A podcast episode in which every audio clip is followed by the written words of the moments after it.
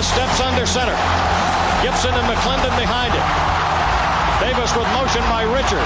Will give the ball to McClendon. He leaps. Oh, he doesn't get in. He fumbled the football. Carolina holds. The game is over. And Carolina has won the game. Finley to throw. Over the middle, intercepted. Wolfolk again. Wolfolk the other way at the 30, the 40. Wolfolk to midfield. Myles Wolfolk with the pick. The heels on the doorstep of an enormous victory. Left side of the line. Hood standing to Williams' right. Williams gonna throw. One on one. Davis has it. Touchdown. Carolina wins. Carolina is the Coastal Division champion. Bernard fields it at the 26. Heading to the far side. Gio at the 35. Gio, he's at the 50. No, he's not. Yes, he is. Gio is gonna take it for a touchdown. Are you kidding me? Connor Barth for the possible win. Snap, spot, kick away, high enough, long enough.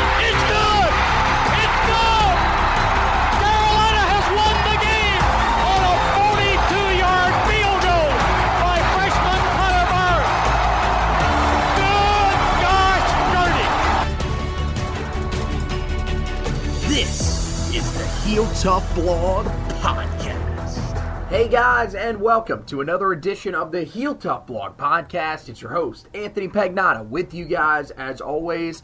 And today we have another guest that is dropping by with us. Of course, Wednesday was the official end to the 2023 class as it was National Signing Day. Carolina, as Mack Brown said back at the end of the early signing period, uh, not active at all. They did not sign anybody in the late window, so it was a really quiet day for the Tar Heels. But there were some other things that happened nationally, and it did affect Carolina's overall ranking in the class. According to 24 7 Sports, Carolina's class finishes up 28th overall. You heard us talk about that a little bit on the last edition of the podcast with Andrew Ivins of 24 7 Sports. Make sure if you haven't seen that one, you go back and uh, give it a listen.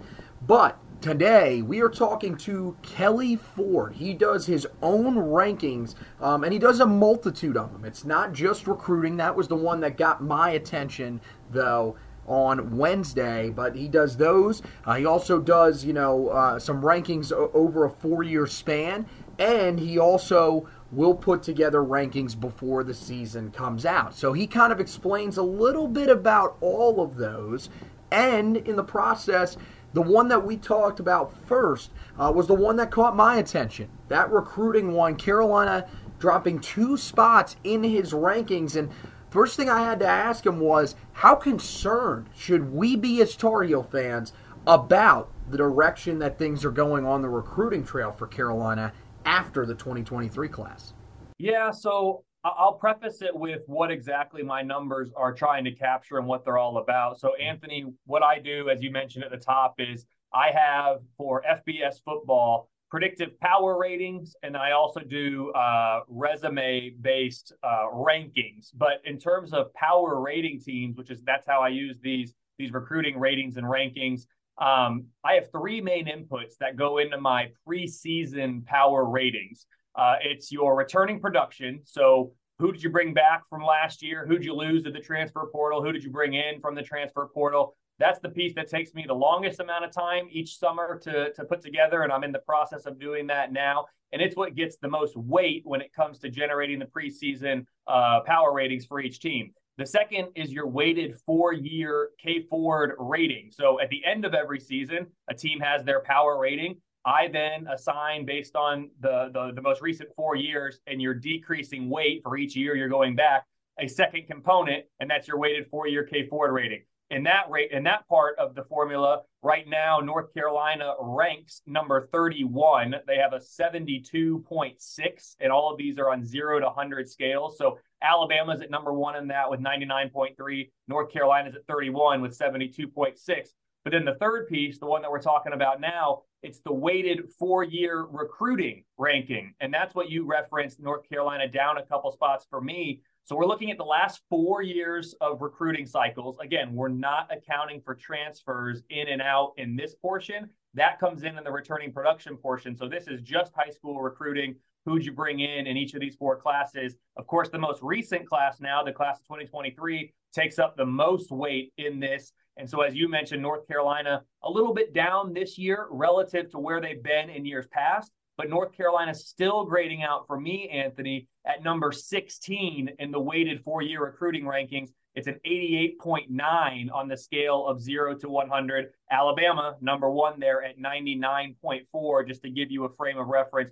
North Carolina is down two spots, as you said. They're down four points on the zero to 100 scale from where they were a year ago. So, after the signing of the high school class of 2022. So I, I'm not necessarily overly concerned about North Carolina. You're still sitting there at number 16. You still have an 88.9 on the scale of zero to 100. But anytime your your average goes down year over year, it does just give you cause just to take a second pause and try to figure out what exactly is going on there. For some schools or for some programs, it's an obvious thing. For example, um, Wisconsin is a big a big faller this year. Well, they had a coaching change, right? And I know we're all excited about what Luke Fickell can do there. And I personally don't have any concerns about the future of Wisconsin under Luke Fickell, but I can understand why when their recruiting ranking averages down now as you've undergone a coaching change. Of course, that's not the case at North Carolina. Um, you did have, uh, you know, a, a, good 2021 season. 2022 gets off to the great start. You falter down the stretch, like you talked about there. Anytime you end the season with a few losses in a row, that's not what you want. But again, you're bringing back Drake Maye at quarterback. Uh, I haven't finished the returning production numbers, but I have a feeling you'll be okay in that space. From the aspect of just recruiting, I'm really not concerned. I know they've gone down, but they're still right there. If we look at other ACC programs that are ahead of North Carolina at this point, I only have a couple. Clemson sitting at number seven in this weighted four year recruiting rankings. Miami now number 11. They are up three spots. I think what Mario Cristobal and his staff are doing down there. They didn't have much success on the football field this past year, but what they're doing on the recruiting trail is boding well for them moving forward, I would say. So North Carolina comes in number three in the ACC. They were number two last year. Um, it's not it's not a great trend, but I'm also not overly concerned at this point. Now, I think that the question is, is, you know, when you probably, you know, for this question, when you would combine recruiting along with the four year grade that you have, are they doing the right things? You, we have the college football playoff expanding, and I feel like a lot of Tar Heel fans are kind of eyeing the 12 team playoff field and saying, look, the way we've been recruiting, uh, Mack Brown, the fact that he, you know, is a Hall of Fame coach and has won a national championship before, they, they feel like they could at least get into that conversation and, and maybe crack that top 12 at some point. Are you feeling like this is a team right now that's doing the right things to get there, or do they still have work to do? I think Anthony, there. I think there's still work to be done to answer your question uh, directly. Now, when we talk about qualifying for the 12 team playoff that's coming here in 2024, it's not going to be just about the 12 best teams. And that's probably a good thing for North Carolina by my numbers, because, mm-hmm. like I said, North Carolina with the weighted four year average is sitting at number 31, which is actually exactly where they were a year ago at this time. They did not move up in the rankings. They their their rating did increase just just slightly, so that is a good sign. But when you're talking about inclusion in the 12 team playoff, of course, you're going to have your six automatic qualifiers. So uh, the top the top uh, six AQs, um, the, the Power Five most likely, and then one of the Group of Five, the top six ranked AQs, so conference champions. Um, that's obviously a direct path in. So if North Carolina is able to win the ACC, of course, there's their shot. For the sake of this conversation, let's assume North Carolina has not won the ACC because my numbers are suggesting that on a year in, year out basis, you know, Clemson's going to be a team to contend with. Florida State looks like they're going to be a team to contend with here. Miami, as we talked about, a team to contend with. So North Carolina is going to be in that conversation, of course. But if they don't win the ACC, you have to be one of the next six highest ranked at large teams. And and I think the fact that the, that North Carolina plays in the ACC, which um, if I can speak candidly, has not been, by my numbers, historically here in recent years, the, best of the Power Five conferences. That actually helps North Carolina because you're going to have the opportunity to be picking up a few more wins than maybe you would if you were in the SEC or a different um, Power Five conference. And at the end of the year, what we've seen from the selection committee is they really value wins and losses. I spend an inordinate amount of time trying to convince people on Twitter, and it's it's probably a futile effort, but trying to convince people, and this is what I do with my most deserving rankings, that every win loss record is not created equal. You can be 10 and 2 in the mm-hmm. ACC and perhaps be less deserving by my numbers than a nine and three or even eight and four SEC team, just depending on the schedule that you played and the quality of the opponents that that you've beaten and lost to. So I do think the fact that North Carolina plays in the ACC and they have maybe an opportunity to, to get a few more wins than they would if they were in a different conference does bode well for them. Um, I do, though, still think there's work to be done for them to consistently be in that top, you know, 12, 10, 12, 15 range, which is where you're going to need to be if you're you're looking to get um, an at-large spot or, or consideration for the 12-team playoffs. So they're definitely in a better spot than most within their conference. But I still, at this point, by my numbers, would not make North Carolina the favorite in the ACC um, here in 2023 or, or in the immediate future. So I do think there is still work to be done and that's not a slight. It's not meant to be an insult. I would say there's work to be done for just about every program in FBS. I mean, I think I could probably name half a dozen or so who have to feel pretty good about their chances to make a 12 team playoff on a year in, year out basis. Outside of those programs, everybody I would say has work to do.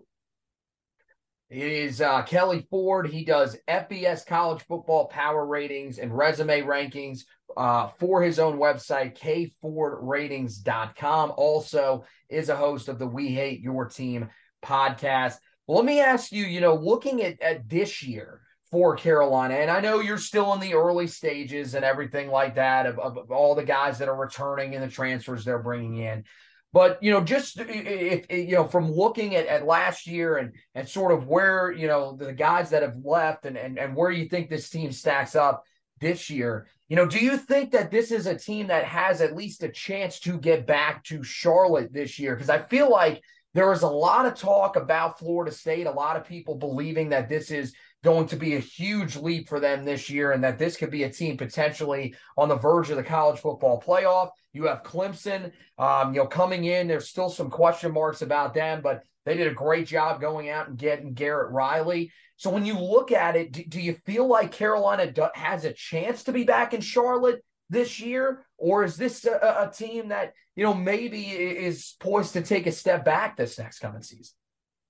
Yeah, it's a that's a really good question there, Anthony. And I know um, so with the ACC doing away with divisions here in 2023, it's going to look a little bit different. It's not just hey, let's let's win the uh, let's win the coastal and, and and we'll get there and we'll and we'll be in good shape.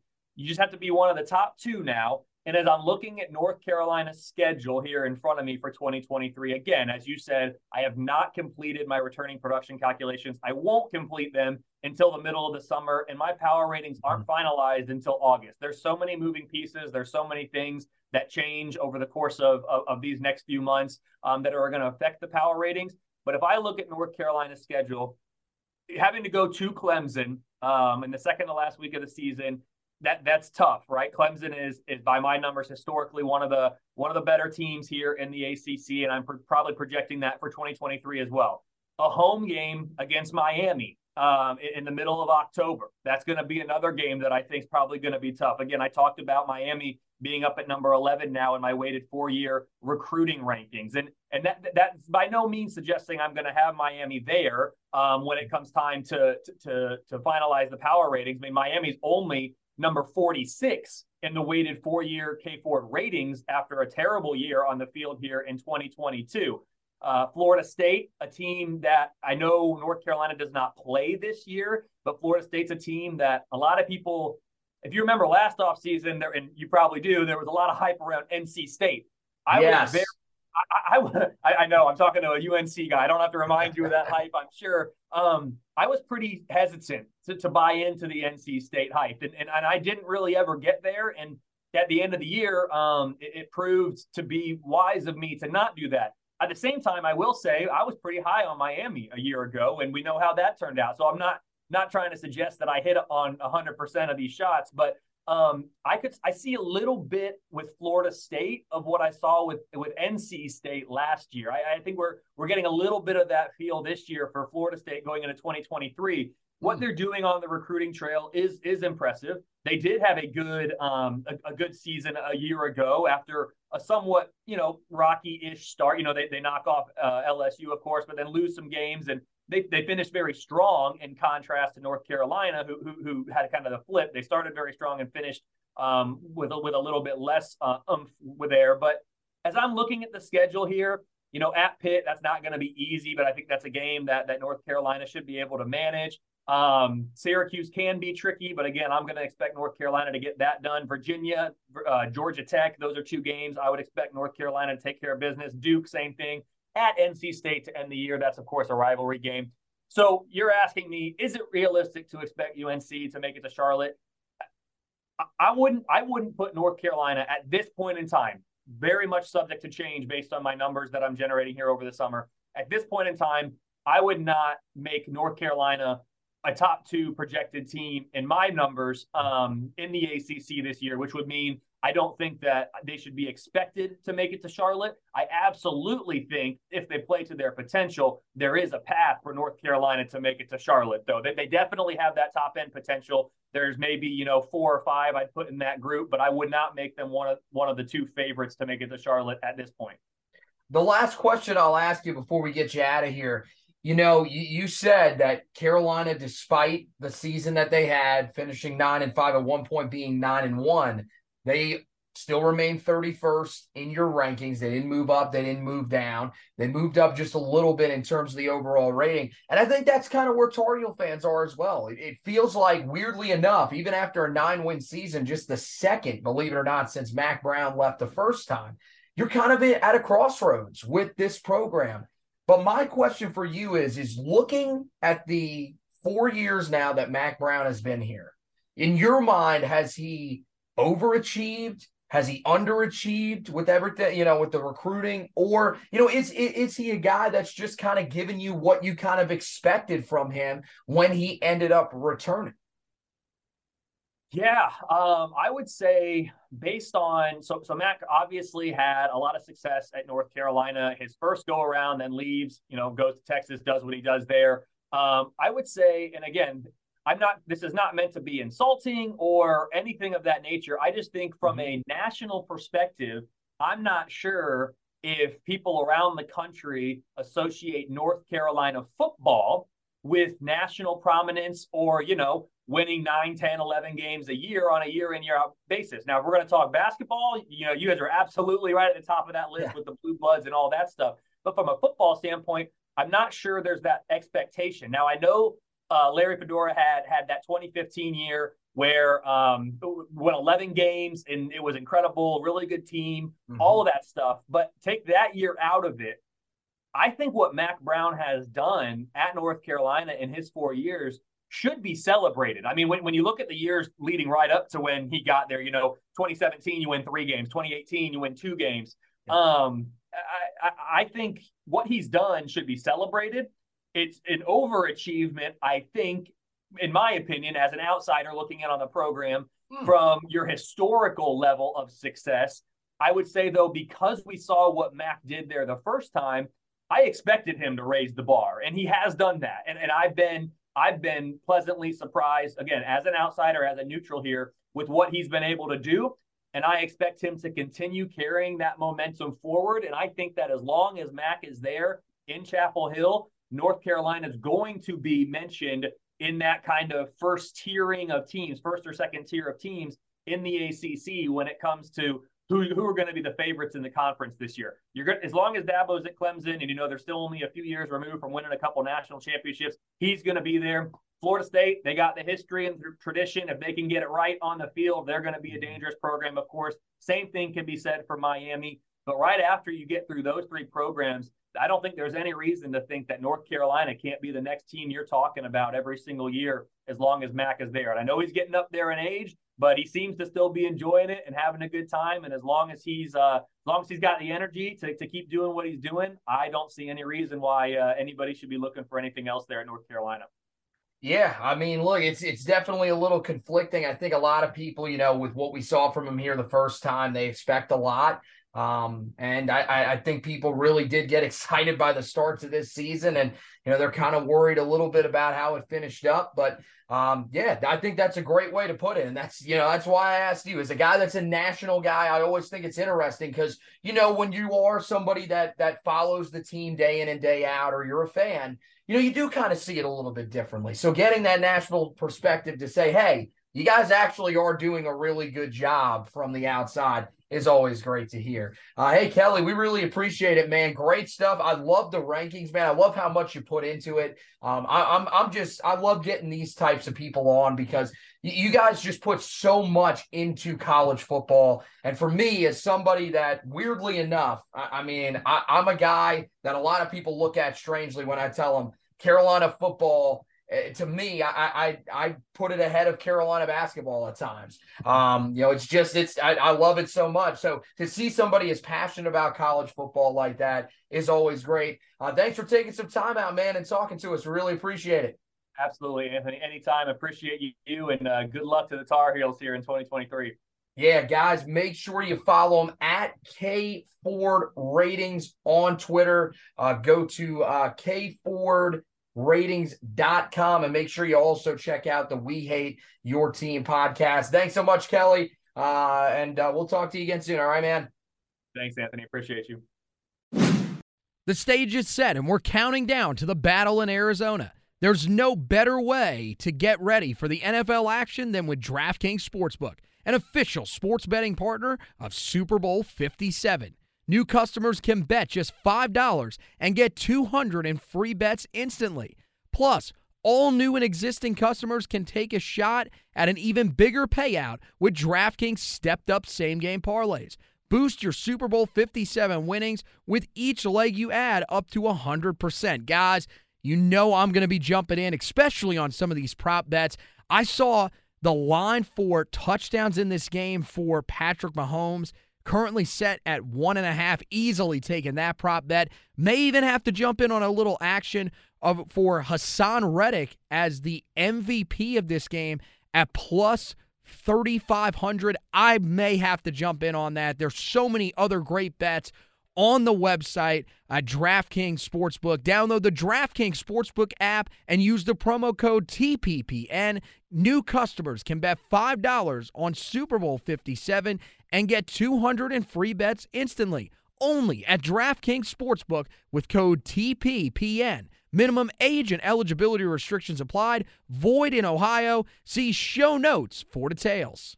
There are plenty of ways to find out everything that you need to know about Tar Heel football and basketball. Just go to Facebook, search at Heel Tough Blog, and find the Heel Tough Blog Facebook page and like it. When you do, everything the articles, the podcast, all in one central location on your timeline. Not a big Facebook user? Head over to Twitter at Heel Tough Blog on Twitter. Make sure you give it a follow, and you can follow the personal pages of our talents here at the Heel Tough Blog at HTB Anthony for Anthony Pagnotta, myself at HTB underscore Josh for Josh Marlowe, and at Hack Zuber 2 for our recruiting analyst, Zach Hubbard. Hey guys, welcome back into this edition of the Heel Tough Blog Podcast. Anthony Pagnotta here with you. We want to thank Kelley Ford for stopping by with us. Uh, make sure you follow him on social media at K Ford Ratings, and also check out the We Hate Your Team podcast. Uh, that was tremendous, and I think gives you a good look about you know how people nationally sort of perceive Carolina. You know, talked a little bit about the recruiting class and, and how uh, it really just comes back to what they do in the 2024 cycle. And I feel like that's kind of where a lot of people are at. And that's something that we're going to be talking about here uh, over the next few weeks. And it's really going to start. Me and Zach, we're going to, of course, uh, have an edition of the podcast coming up next week. We're finally getting that set in stone where we are going to, of course, talk about Carolina's two additions in the class that they had uh, really almost back to back along the offensive line there in Desmond Jackson and Andrew Rosinski. We'll talk about those two guys, and then we will give you our most wanted prospects from the 2024 class. It's a list of 10. We do it every single year, and it, it's a group that feels very, very important for Carolina. A lot of the guys, you know, I've kind of been putting together my list here over this weekend, and I will say this a lot of the guys come out of the state of North Carolina. This is going to be a big year for Carolina uh, in this state. They have to be able to take care of business here and lock down some of these big names. Of course, the state of Georgia is going to be huge. Uh, I think, you know, from looking at it, I think what it's going to have to be is it's going to be a lot of heavy hitters from North Carolina and sort of build the depth of the class through the state of Georgia. Um, I, I think that's probably the plan that most people had going in, anyways, because you know, anybody that's a big hitter in the state of Georgia probably looking more towards uh, the you know hometown dogs or um, you know some of the other teams uh, that are in the SEC. So Carolina I think their biggest focus right now should be in their own state and trying to find a way to strengthen that fence. Not saying that this past year they didn't do a good job in the state. Still, of the teams in state, clearly did the best job of recruiting the top prospects. But it was a year where guys were heading out of state more than they did in the first three years under Mack Brown. So uh, it, will be an important one, and we'll, of course, have you covered with everything on the 2024 trail. I will have the article after we put up the edition of the podcast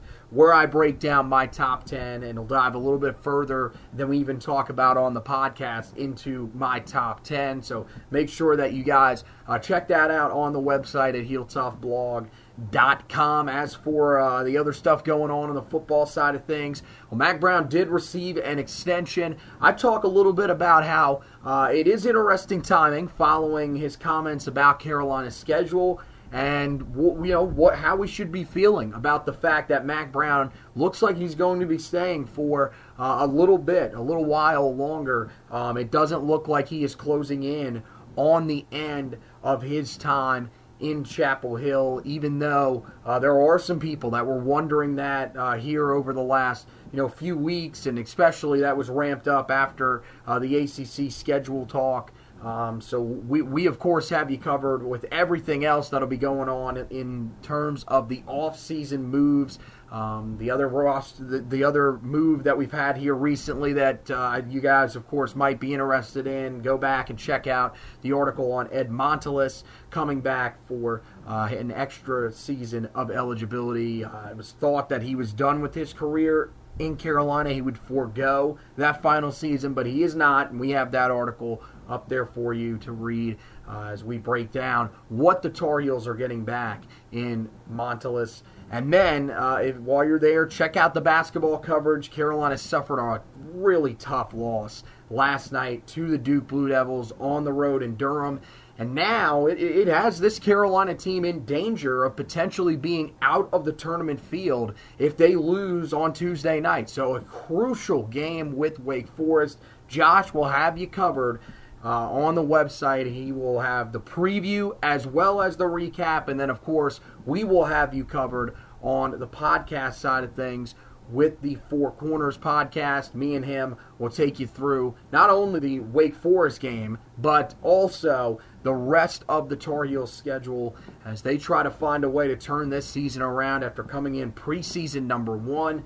Many people deeming it, including both of us, as the Redemption Tour Part 2. Well, they're really going to have to turn things around and soon if they want to have any chance of completing that task and cutting down the nets at the end of the season this year. So check it all out. HeelToughBlog.com. Make sure, as I mentioned, the Four Corners podcast, uh, you uh, subscribe to that wherever you're listening. We just had our best month as a podcast, 6,400 downloads this past month, and that was in the month of January. We have some crucial months coming up for Carolina, and we, of course, want you along for the ride here as we break it down all for you. And while you're there, make sure you also subscribe to the to this podcast, the Heel Tough Blog podcast, and give it a rate and a review. We would greatly appreciate that. So that wraps it up for this edition of the podcast. Want to thank Kelley Ford once again for stopping by with me. Want to thank you guys for listening, and as always, go Tar Heels.